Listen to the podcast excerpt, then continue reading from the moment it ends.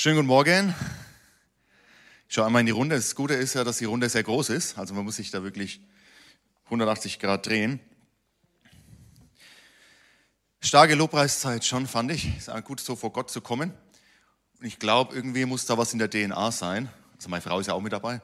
Ja, also Gott hat es schon so gedreht, dass die drei Schwestern, Three Sisters, ja, irgendwie in Tune sind, also aufeinander abgestimmt sind. Ich habe gedacht, weil in Australien, in, in der Nähe von Sydney, gibt es so, gibt's so eine Felsformation, drei, es sind so drei Felsen, die rausragen, die heißen auch Three Sisters, drei Schwestern. Musste ich irgendwie gerade dran denken. Also herzlich willkommen zum Gottesdienst nochmal auch von meiner Seite, auch wenn ihr auf online zuschaltet. Sehr schön, dass ihr mit dabei seid. Ich glaube, Gott will uns echt ermutigen, jeden einzelnen von uns heute, wenn wir unser Herz aufmachen und einfach schauen, was er in unser Leben hineinsprechen will. Er möchte uns heute ermutigen. Und er hat auch ein Wort für die Moni. Jetzt ist die Moni saß gerade noch da, jetzt ist sie weg. Schade, sonst hätte ich sie ja gern gleich weitergegeben. Moni, wenn du mich hörst, komm noch mal kurz rein. Ansonsten sage ich es dir später noch. Da ist sie doch, Moni. Gerade habe ich die noch gesehen. Also Gott will alle heute ermutigen, aber ich habe ein Wort für dich, glaube ich, dass Gott einfach zu dir sagen will, ich bin deine Kraft. Gott sagt, ich bin deine Kraft. Da, wo du kraftlos bist, da, wo du schwach bist, ist er deine Stärke. Ja, du musst es nicht in dir finden, alles, diese Kraft, die du brauchst oder die wir zum Leben brauchen, sondern du hast sie in ihm. Ja, Gott sagt zu dir, ich bin deine Kraft. Amen. Und so lasst uns immer wieder auch hören. Ähm, ich hätte sie jetzt auch unter vier Augen sagen können, aber ich will, dass wir auch wieder lernen, einander zu ermutigen, auf die Stimme Gottes zu hören. Und einfach zu fragen, für wen ist es? Wenn ich das Gefühl habe, ich habe ein Wort für jemanden oder ich habe, Gott will da jemandem was weitergeben, dann frag auch, für wen ist es? Geh auf ihn zu oder auf sie zu und sag, Mensch, Gott möchte, möchte ich heute ermutigen, Gott möchte dir heute was weitergeben. Die Predigt heute, ich konnte es jetzt doch nicht lassen, weil die Zeiten ja doch so interessant sind, dass ich mich mal mit dem Thema Endzeit auseinandergesetzt habe. Die Frage ist, wann kommt Jesus wieder? Endzeit, wann kommt Jesus? Jesus wieder. Nächste Woche starten wir in die Adventszeit und in der Adventszeit, Advent heißt ja das Kommen vom Lateinischen, das Kommen des Retters. Und wir denken dran, dass Jesus ne, in diesen vier Adventssonntagen freuen wir uns drauf und wir essen Plätzchen und backen für unsere Senioren auf jeden Fall ganz viele Plätzchen, aber auch für uns, wir dürfen auch naschen. Aber wir denken einfach in dieser Adventszeit dran zurück, dass Jesus der Retter, der Heiland geboren wurde, dass er Mensch wurde, dass er auf diese Erde gekommen ist. Schwach eigentlich, als Kind, als Baby in der Krippe gelegt, nicht mal in einem, in einem äh, Palast, wie es eigentlich für einen König sich gehört, sondern abseits vom Fokus der Großen und Mächtigen. Und Hirten sind die Ersten, die zu ihm kommen, die damals auch nicht gerade die angesehensten in der Gesellschaft waren. Und dann sehen wir, wie er auf der Erde wandelt und sogar für uns leidet, verfolgt wird von seinem eigenen Volk, dessen König er eigentlich war. Dass er für uns ans Kreuz geht, dass er für uns stirbt, dass er begraben wird. Ja, und das ist das, was im Advent mitschwingt. Wir denken dran, unser König, unser Retter ist geboren als ein Kind in der Krippe. Aber es gibt auch einen zweiten Advent, und damit meine ich nicht den übernächsten Sonntag, sondern es gibt einen anderen Advent, denn dieser Jesus, der gestorben, aber auferstanden ist und der aufgefahren ist zum Himmel, er wird wiederkommen. Das heißt, wenn wir jetzt in diese Adventszeit gehen, dann müssen wir immer auch mitdenken, es gibt ein zweites Kommen von Jesus. Aber so wie er bei seinem ersten Kommen als Kind schwach und verletzlich war, so wird er bei seinem zweiten Kommen in Macht und Herrlichkeit erscheinen. Und jeder wird erkennen, dass er der wahre König, dass er der wahre Herr aller Herren ist. In Markus 13, Vers 26, da heißt es, und dann wird man den Menschensohn mit großer Macht und Herrlichkeit in den Wolken kommen sehen. Und ich will einfach mal diese Frage stellen, weil ich merke, dass es doch manche bewegt, ja, die auch in der Bibel lesen und sich fragen und, diese, und die Zeichen der Zeit versuchen zu deuten, was momentan so vor sich geht. Ja, wann kommt denn Jesus wieder? In Apostelgeschichte 1, Vers 11, da heißt es, ihr Männer von Galiläa, Jesus war gerade zum Himmel ähm, aufgefahren, da heißt es, ihr Männer von Galiläa, sagten sie, die Engel, die da erschienen sind, warum steht ihr hier und starrt zum Himmel hinauf? Dieser Jesus, der aus eurer Mitte in den Himmel genommen worden ist, wird wiederkommen, und zwar auf dieselbe Weise, wie ihr ihn habt gehen sehen. Also, es ist klar, Jesus wird wiederkommen. Das ist Fakt. 1. Thessalonicher 4, Vers 16 bis 17. Der Herr selbst wird vom Himmel herabkommen, ein lauter Befehl wird ertönen und auch die Stimme eines Engelfürsten und der Schall der Posaune Gottes werden zu hören sein. Daraufhin werden zuerst die Menschen auferstehen, die im Glauben an Christus gestorben sind. Danach werden wir, die Gläubigen, die zu diesem Zeitpunkt noch am Leben sind, mit ihnen zusammen in den Wolken emporgehoben, dem Herrn entgegen. Und dann werden wir alle für immer bei ihm sein. Die Apostel und die, frühen, die frühe Kirche, man merkt es auch, wenn man im Neuen Testament liest, man merkt diese Naherwartung eigentlich. Also manche haben damit gerechnet, dass es noch zu ihren Lebzeiten passieren wird. Also die Jesus gehen haben sehen, haben eigentlich viel damit gerechnet, dass sie ihn auch wieder kommen sehen werden. Aber eine Generation verging und so haben sich manche gefragt, naja, was ist denn jetzt? Wo ist er denn? Wo bleibt er denn? Jetzt sind manche ja schon gestorben, die eigentlich gläubig geworden sind. Was ist denn mit denen? Und Paulus ermutigt sie und sagt, auch die, die schon gestorben sind, die im Glauben an Jesus verstorben sind, werden, wenn er wiederkommt, wenn er wieder erscheint, werden auferweckt werden, um bei ihm zu sein. Und so ist Generation für Generation vergangen und jede Generation hat wahrscheinlich gedacht, unsere ist es jetzt, jetzt ist es soweit. Und doch sind wir heute hier, 2000 Jahre später. Wann also kommt er wieder? Matthäus 24, die Verse 3 bis 14, ist ein etwas längeres Stück. Da heißt es, später, als Jesus auf dem Ölberg saß und mit seinen Jüngern allein war, wandten sie sich an ihn und baten, sag uns doch, wann wird das geschehen und welches Zeichen wird deine Wiederkunft und das Ende der Welt ankündigen. Ja, dieselben Fragen bewegen uns ja heute auch. Woran werden wir denn erkennen, dass es bald soweit ist? Was sind die Zeichen dafür? Was deutet darauf hin? Worauf müssen wir achten? Und Jesus, Jesu Antwort ist, gebt acht, dass euch niemand irreführt. Seine Antwort ist nicht, also da und da, sondern das ist das Datum, sondern er sagt erstmal, gebt acht, dass euch niemand irreführt irreführt. Denn viele werden unter meinem Namen auftreten. Sie werden behaupten, sie seien der Messias und werden viele irreführen. Ihr werdet von Kriegen hören. Ihr werdet hören, dass Kriegsgefahr droht. Lasst euch dadurch nicht erschrecken.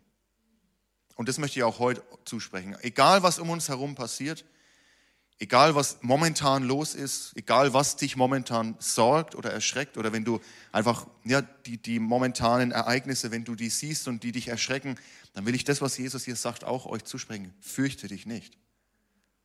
Sei nicht erschrocken. Fürchte dich nicht.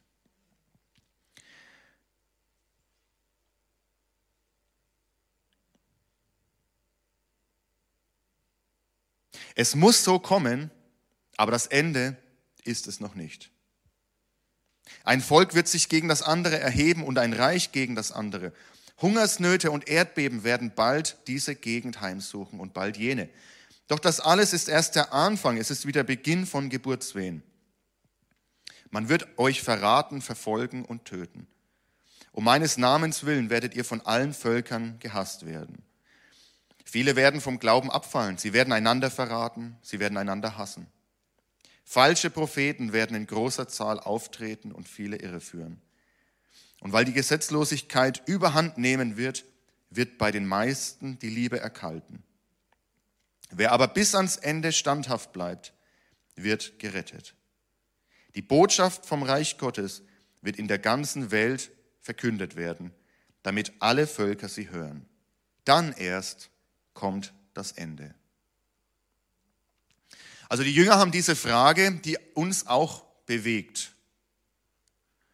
Woran werde ich erkennen, dass es bald soweit ist? Jesus, woran werden wir sehen und erkennen, dass du wiederkommst?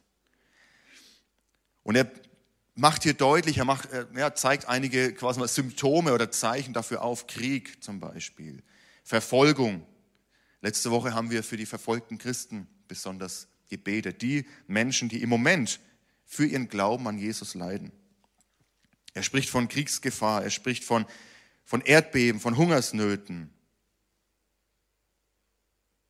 Und so schauen wir doch momentan auch auf diese Zeichen der Zeit, was, was momentan los ist in unserer Welt. Und Corona, die Corona-Pandemie ist nur eine Sache eigentlich davon. Es gibt auch noch viele andere Dinge, die in der Welt so um sich greifen. Es gibt Kriege, es gibt Hungersnöte. All, all das, was hier steht, ist in der Welt aktuell eigentlich auch da. Und so fragt man sich natürlich, das, sind das die Zeichen dafür, dass Jesu Wiederkunft kurz, kurz bevorsteht? Es gab schon immer Leute, die versucht haben, vorherzusagen, wann die Welt untergeht.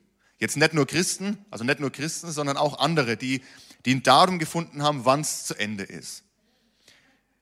Papst Silvester passenderweise, Papst Silvester verkündet, dass um Mitternacht, also an Silvester, des 31. Dezember 999 nach Christus die Welt untergeht. Also wir sehen, wir sind noch da, ist nicht eingetroffen. Martin Luther sogar hat sich hinreißen lassen und hat verkündet, die Welt geht 1538 unter. Charles Russell, der Gründer der Zeugen Jehovas, verkündet, dass die Welt 1874 zu Ende geht. Dann hat er den Tag aber verschoben auf den 1. Oktober 1914 und dann hat er es nochmal verschoben, aber das Datum habe ich jetzt nicht parat. Wie viele waren bei diesem Wechsel von 1999 auf 2000? Ganz verrückt und haben gesagt, also das, das geht gar nicht. Die Welt wird in sich zusammenbrechen. Das war's. Also wir werden das Jahr 2000 nicht erleben. Wenn sobald die Uhr umspringt, wird das Chaos ausbrechen und das war's. Die Welt geht zu Ende. Und doch sitzt man noch hier 21 Jahre später. Laut Maya-Kalender sollte die Welt 2012 am Ende sein. Auch das ist nicht eingetreten. Aber Sir Isaac Newton nahm mit Bibelversen in der Hand oder nahm die Bibel zur Hand und berechnete das Ende auf 2060. Also bis dahin haben wir noch ein bisschen Zeit. Also wir sehen, es hat immer die, es hat immer die Tendenz gegeben, diese Worte Jesu auch, dass irgendwann was passieren wird, was diese Schöpfung, was diese, diesen Himmel und diese Erde beenden wird. Und es gibt einen neuen Himmel und eine neue Erde. Ja. Und selbst die, die keine Christen waren, haben irgendwie dieses Gefühl, da muss was, da wird ein Ende kommen. Aber bisher hat sich jeder getäuscht, der das festmachen wollte an einem bestimmten Datum. Und natürlich müssen wir die Augen offen halten. Wir sollen auch die Augen offen halten. Wir sollen beobachten, was um uns herum passiert, was in dieser Welt los ist. Aber Jesus macht deutlich, wir können den Tag nicht berechnen. Das ist vergebene Mühe. Wir können den Tag nicht berechnen. Wir werden es erst in der Rückschau wissen. Wir werden es erst rückblickend wissen. Diese Zeichen der Zeit, die auch Jesus ähm, hier deutlich macht, überlegt euch mal, ihr hättet zur Zeit des Zweiten Weltkriegs gelebt. Also für mich wäre das ein Zeichen gewesen, das ist jetzt zu Ende, das ist vorbei. Also schlimmer kann es nicht werden. Wenn die ersten Atom, als die ersten Atombomben geworfen wurden, das wäre für mich ein Zeichen gewesen, es geht nicht mehr schlimmer, also das, muss das Ende sein. Und wir können auch das Buch der Offenbarung nicht lesen mit der Zeitung in der Hand. Das funktioniert nicht. Also wir können nicht das Buch der Offenbarung mit der Zeitung in der Hand lesen und sagen, das Zeichen ist das, was hier gerade passiert und das ist das. Das funktioniert so nicht. Um dann zu sagen, da ist das, das ist der Tag, wo der Herr wiederkommt. Jesus sagt selber, ihr wisst nicht, wann es ist. Äh, Matthäus 24, Vers 36. Doch wenn jener Tag und jene Stunde sein werden, doch wann jener Tag und jene Stunde sein werden, weiß niemand, auch nicht die Engel im Himmel, nicht einmal der Sohn, nur der Vater weiß es. 2. Petrus 3, Vers 10. Trotzdem, der Tag des Herrn wird kommen und er kommt so unerwartet wie ein Dieb. An jenem Tag wird der Himmel mit gewaltigen Krachen vergehen. Die Gestirne werden im Feuer verglühen und über die Erde und alles, was auf ihr getan wurde, wird das Urteil gesprochen werden. So unerwartet wie ein Dieb, schreibt Paulus, äh, Petrus hier. Matthäus 25, Vers 13. Seid also wachsam, schloss Jesus, denn ihr wisst weder den Tag noch die Stunde im Voraus. Und Matthäus 24, 43 bis 44. Ihr könnt gewiss sein, ein Hausherr, der wüsste, zu welchem Zeitpunkt in der Nacht der Dieb kommt, würde wach bleiben und nicht zulassen, dass in sein Haus eingebrochen wird. Darum haltet auch ihr euch ständig bereit, denn der Menschensohn kommt zu einem Zeitpunkt, an dem ihr nicht damit rechnet. Also vier Stellen, die uns deutlich machen, es macht keinen Sinn, den Tag genau auszurechnen. Weder wir noch der Sohn, noch Jesus zum damaligen Zeitpunkt wusste, wann der Tag ist. Aber er macht hier einen Punkt deutlich. Er sagt nämlich, seid wachsam, seid standhaft, seid bereit. Das ist unsere Aufgabe in, jeder, in dieser Zeit. Egal, ob Jesus morgen wiederkommt oder in einem Jahr, ob er in 100 oder in 1000 Jahren wiederkommt, unsere Aufgabe heute und jetzt ist, seid wachsam, seid bereit. Warum sollen wir bereit sein? Die Rangers, also unsere Pfadfinder, ja, das Motto ist allzeit bereit.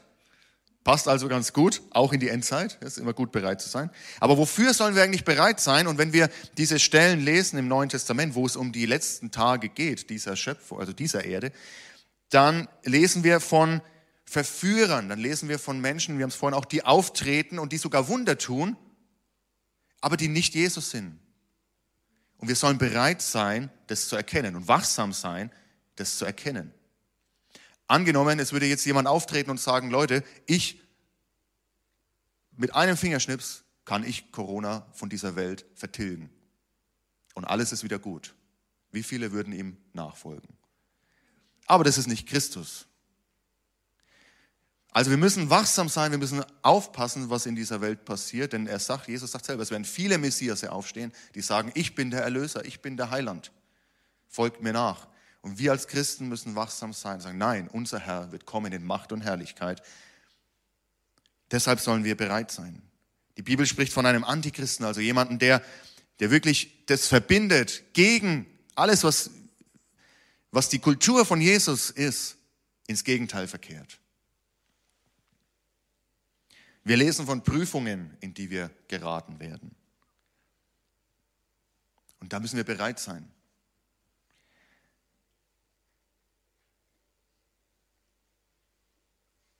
Und auch diese Prüfungen gibt es heute schon. Ja, wir haben, wie gesagt, wir haben letzte Woche für verfolgte Christen gebetet. Das ist eine Prüfung, in der sie Kraft brauchen, um standhaft bleiben zu können, um durchhalten zu können und sagen, ja, Jesus ist mein Herr. Egal, welche Konsequenzen das für mich haben wird. Und ich plädiere immer wieder dazu, und auch wenn ich mich da wiederhole, aber es ist mir einfach ein wichtiger Punkt.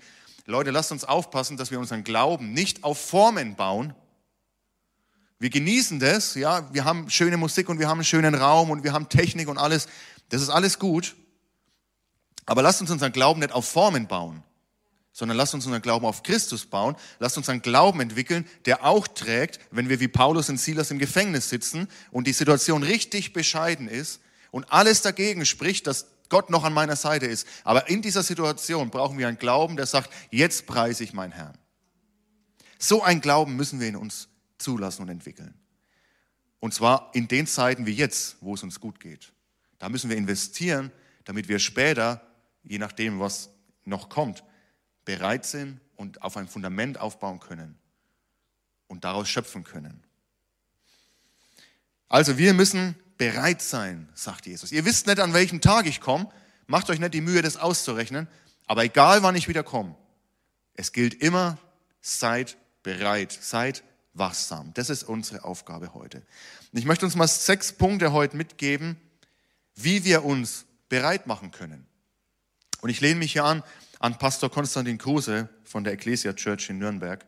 Sechs Punkte, wie wir uns bereit machen können. Der erste Punkt ist der, entrümple dein Leben. Entrümple dein Leben. Oder man könnte auch sagen, heilige dein Leben. In Kolosser 3, die Verse 4 bis 8, da heißt es, doch wenn Jesus, doch wenn Christus, euer Leben, in seiner Herrlichkeit erscheint, wird sichtbar werden, dass ihr an seiner Herrlichkeit teilhabt. Und was soll die Konsequenz für uns sein? Die Konsequenz soll sein, tötet daher, was in den verschiedenen Bereichen eures Lebens noch zu dieser Welt gehört. Sexuelle Unmoral, Schamlosigkeit, ungezügelte Leidenschaft, böses Verlangen und die Habgier. Habgier ist nichts anderes als Götzendienst. Wegen dieser Dinge bricht Gottes Zorn über die herein, die nicht bereit sind, ihm zu gehorchen. Auch ihr habt euch früher so verhalten. Euer ganzes Leben wurde von diesen Dingen bestimmt. Doch jetzt legt das alles ab. Auch Zorn, Aufbrausen, Bosheit und Verleumdung. Kein gemeines Wort darf über eure Lippen kommen. Wie machen wir uns bereit? Wir machen uns bereit, indem wir unser Leben entrümpeln, indem wir den Müll rauswerfen, der in unserem Leben nichts zu suchen hat, in dem neuen Leben, was Christus uns geschenkt hat. Indem wir Verhaltensweisen ablegen, die gegen seine Kultur sprechen. So bereiten wir uns jetzt vor. Wir haben vorhin gesungen, heilig, heilig, heilig, heilig ist der, der war und der, der, der war, der ist und der da kommt. Unser Gott ist ein heiliger Gott. Und ich glaube, wir können Sünde nur in unserem Leben so lange ähm, zulassen und rechtfertigen und klein machen, wie wir seine Heiligkeit noch nicht richtig verstanden haben. Denn wenn wir im Alten Testament schauen und auch im Neuen Testament schauen, wenn Menschen mit seiner Heiligkeit, mit ihm konfrontiert werden, dann ist ihre erste Reaktion immer, Herr, bitte verzehr mich nicht. Es ist wie ein verzehrendes Feuer. Ich kann vor dir nicht bestehen. Also, lasst uns unser Leben durch ihn heiligen. 1. Thessalonicher 5, 23. Gott selbst, der Gott des Friedens, helfe euch ein durch und durch geheiligtes Leben zu führen. Er bewahre euer ganzes Wesen, Geist, Seele und Leib, damit, wenn Christus wiederkommt, nichts an euch ist, was Tadel verdient. Also, melde den Sperrmüll an, stell den Müll vor die Tür und lass ihn abholen und nicht mehr zurück in dein Leben. Also erster Punkt, wie machen wir uns bereit? Entrümple dein Leben. Zweiter Punkt, bleib an Jesus dran. Bleib an Jesus dran. 1. Johannes 2, Vers 28. Das ist das Entscheidende, meine lieben Kinder. Bleibt in Christus.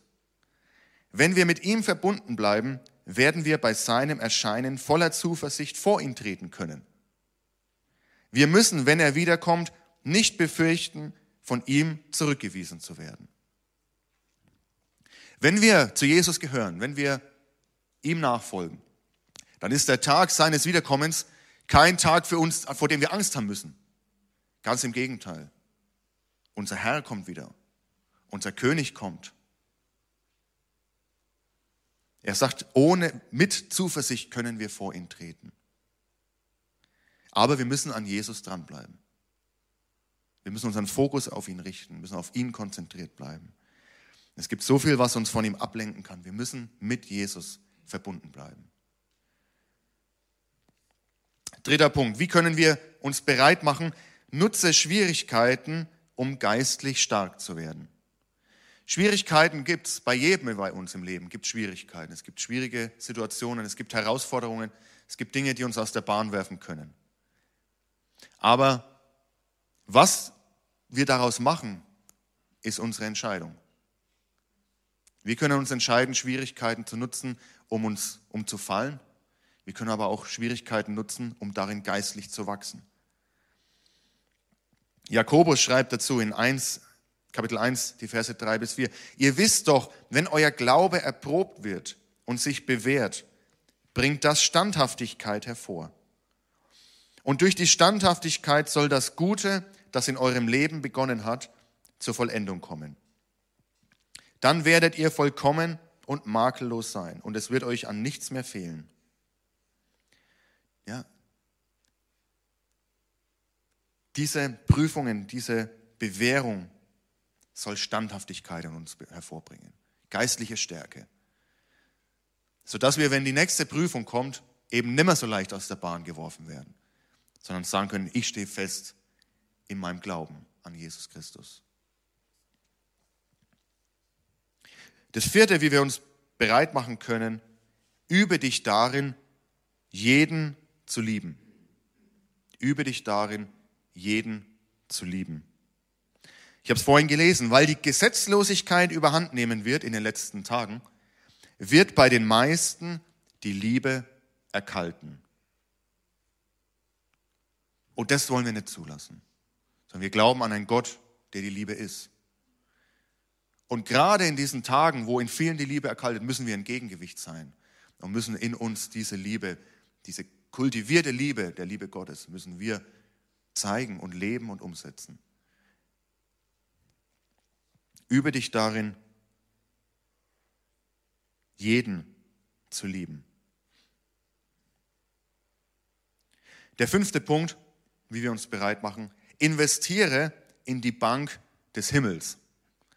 Investiere in die Bank des Himmels. Lukas 12, die Verse 33 bis 34, da heißt es, verkauft euren Besitz und gebt das Geld den Armen. Schafft euch Geldbeutel an, die nicht löchrig werden und legt euch einen unerschöpflichen Reichtum im Himmel an, wo kein Dieb ihn findet und keine Motten ihn fressen. Denn wo euer Reichtum ist, da wird auch euer Herz sein. Investiere in die Bank des Himmels. Es gibt ein Konto, was vergänglich ist. Das ist alles, was wir hier auf der Erde so uns anhäufen und anschaffen. Ja, ob, ob wir unser Häusle bauen oder so, irgendwann wird es verrottet sein. Irgendwann wird es zerfallen. Egal wie viel Geld wir auf dem Konto haben, irgendwann wird es die Inflation aufgefressen haben. Ja, also alles, was wir uns hier anschaffen, wird, ist der Vergänglichkeit unterworfen. Aber Jesus sagt, zahlt ein in, auf euer Konto im Himmel. Auf ein Konto, was unvergänglich ist. Das heißt, wenn Jesus morgen wiederkommen würde, dann wären ja all diese Dinge nutzlos. Aber was nicht nutzlos ist, sind zum Beispiel die Menschen, die gerettet wurden. Denn die nehmen wir mit. Alles andere muss hier bleiben. Also zahlt ein in euer Konto im Himmel. Tut Dinge, die den Wert haben, in Ewigkeit.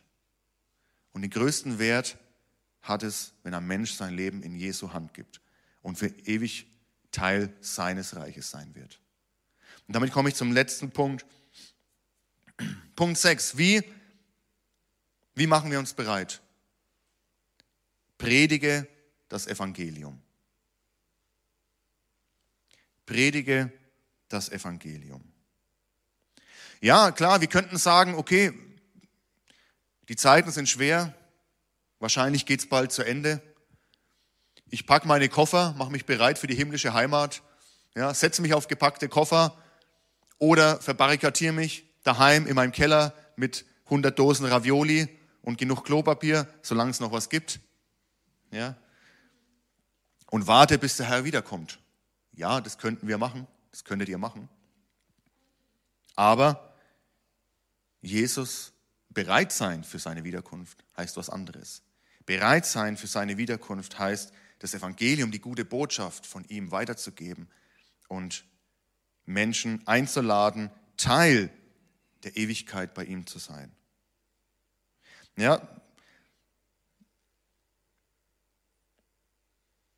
manchmal sagen wir so Sätze wie, wir sind wir jetzt in der Endzeit, also es geht zu Ende. Jetzt müssen wir rausgehen und Menschen evangelisieren. Jetzt müssen wir rausgehen, damit Menschen gerettet werden. Aber Tatsache ist doch, wir müssen immer rausgehen und immer evangelisieren, weil der, der morgen stirbt, für den ist Endzeit heute. Ja, der, der morgen stirbt, für den ist Endzeit heute.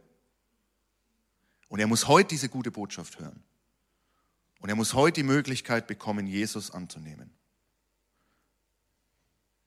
2. Petrus 3, Vers 9. Was sie für ein Hinauszögern halten, denn scheinbar waren auch damals schon viele Menschen ungeduldig und haben sich gefragt, wo ist er denn? Ja, wo bleibt er denn? Ja, Jesus hat auch gesagt, er kommt wieder. Wo ist er denn? Und Petrus sagt, was sie für ein Hinauszögern halten, ist in Wirklichkeit ein Ausdruck seiner Geduld mit euch. Denn er möchte nicht, dass irgendjemand verloren geht. Er möchte vielmehr, dass alle zu ihm umkehren. Und dafür möchte er uns gebrauchen. Er möchte durch uns Menschen erreichen. Er möchte durch uns zu anderen sprechen. Also, wie machen wir uns bereit? Entrümple dein Leben, ja, meld Sperrmüll an und schmeiß den Müll raus. Bleib an Jesus dran. Nutze Schwierigkeiten, um geistlich stark zu werden. Übe dich darin, jeden zu lieben. Investiere in die Bank des Himmels und predige das Evangelium. Und ich möchte nochmal diesen Satz wiederholen am Ende der Predigt, den, ich, den Jesus selber gesagt hat. Wenn ihr all diese Zeichen seht, wenn du siehst, was alles so um uns herum passiert, erschrecke nicht. Fürchtet euch nicht.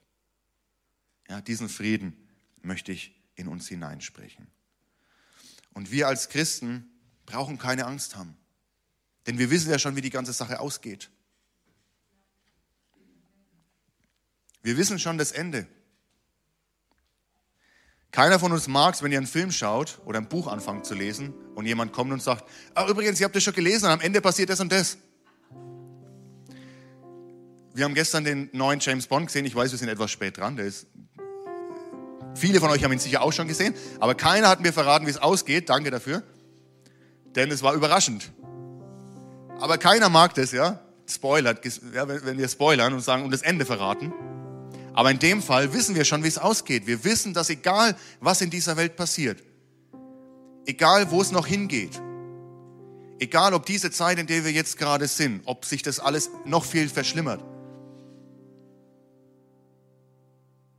wir wissen, dass Jesus Christus, und das ist die zentrale Botschaft des Buchs der Offenbarung, wir wissen, dass Jesus Christus der Sieger ist.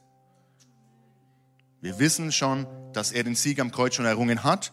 Und wenn er wiederkommt, dann wird für jeden sichtbar werden, dass er der siegreiche König, dass er der siegreiche Herrscher ist. Und deswegen sage ich euch, egal was jetzt gerade um uns, um uns passiert, egal was dich gerade sorgt, sorge dich nicht, fürchte dich nicht, Sei nicht erschrocken, sondern bleib an Jesus dran. Schau auf ihn. Und wenn er kommt, dann heißen wir ihn willkommen und gehen ein in die Ewigkeit mit ihm. Und so heißt es auch im letzten Buch der Offenbarung, der vorletzte Vers.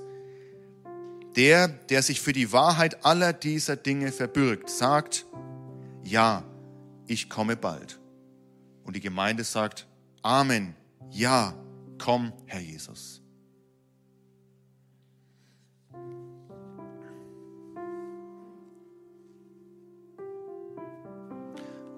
Lass uns gemeinsam nochmal ins Gebet gehen. Jesus, ich danke dir. Ich danke dir, dass wir das Ende der Geschichte schon kennen. Ich danke dir, dass du uns nicht im Ungewissen lässt, sondern wir wissen jetzt schon, du bist der Sieger, Herr. Du hast die Macht des Todes, du hast die Macht des Bösen schon besiegt. Und wir dürfen bei dir sein, Herr. Wir dürfen jetzt schon in Gemeinschaft mit dir leben. Und wenn du kommst, Herr, dann wird für jeden sichtbar werden, dass du der wahre Herr und der wahre König bist, Herr. Und so bitte ich dich für jeden, den, den die aktuellen Ereignisse erschrecken oder der sich sorgt, Herr, ich bitte dich, dass du uns deinen übernatürlichen Frieden gibst dass du uns hilfst, eine Perspektive zu bewahren, die auf dich gerichtet ist, Herr.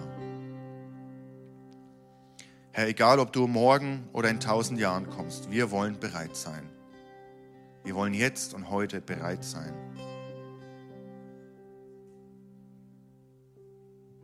Und ich bitte dich, dass du Menschen rettest, Herr. Und während wir unsere Augen noch geschlossen haben, will ich einfach mal auch in dieser Runde hier fragen. Ist jemand da, der sagt, ja, ich weiß noch gar nicht, also wenn Christus wiederkommt, ich wüsste nicht, wo ich stehe. Ich wüsste nicht, was er zu mir sagen würde. Würde er sagen, komm, komm zu mir, mein geliebtes Kind? Habe ich diese, ich weiß nicht, ob ich diese Beziehung, diese Verbindung zu dem Jesus habe. Aber dann kann heute der Tag sein, das festzumachen und Jesus in dein Leben einzuladen.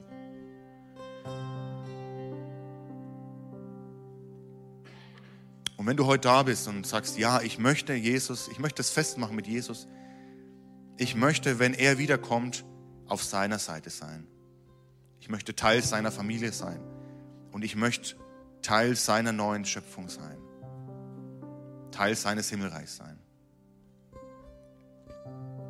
Dann möchte ich ein Gebet beten und du kannst es einfach mit mir mitbeten als Zeichen ja, deines, deiner Offenheit für Jesus. Herr Jesus Christus, ich danke dir für das, was ich gehört habe. Ich danke dir, dass du für mich gestorben bist. Ich danke dir, dass du auferstanden bist und dass du lebst. Und so möchte ich mein Leben in deine Hand legen.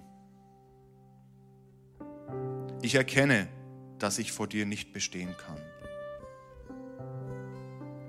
Ich erkenne, dass ich ein Sünder bin. Aber weil du für mich gestorben bist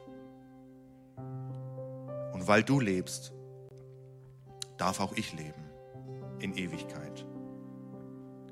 Und so lege ich mein Leben in deine Hand. Sei du mein Herr und sei du mein König in Ewigkeit. Amen. Wenn du diese Entscheidung schon mal getroffen hast, dann darf der Friede Gottes in dir wohnen und dann dürfen wir mit Zuversicht auf das schauen, was kommt. Und wenn du dieses Gebet heute im Stillen vielleicht mitgebetet hast, dann ist heute ein Tag des, der Freude und des Feierns, denn deine Ewigkeit hat sich gerade geändert. Auch wenn du zu Hause bist und du hast dieses Gebet heute zum ersten Mal mitgebetet, deine, deine Zukunft hat sich verändert. Du bist Teil der Familie Gottes geworden. Aber lass es nicht hierbei bewenden, sondern such dir Menschen, such dir andere im Glauben, mit denen du Gemeinschaft haben kannst, mit denen du gemeinsam vorwärts gehen kannst, wo man sich gegenseitig ermutigt und gegenseitig ja, diesen Gott feiert und mit ihm lernt zu leben. Danke, Jesus. Alle Ehre sei dir. Amen.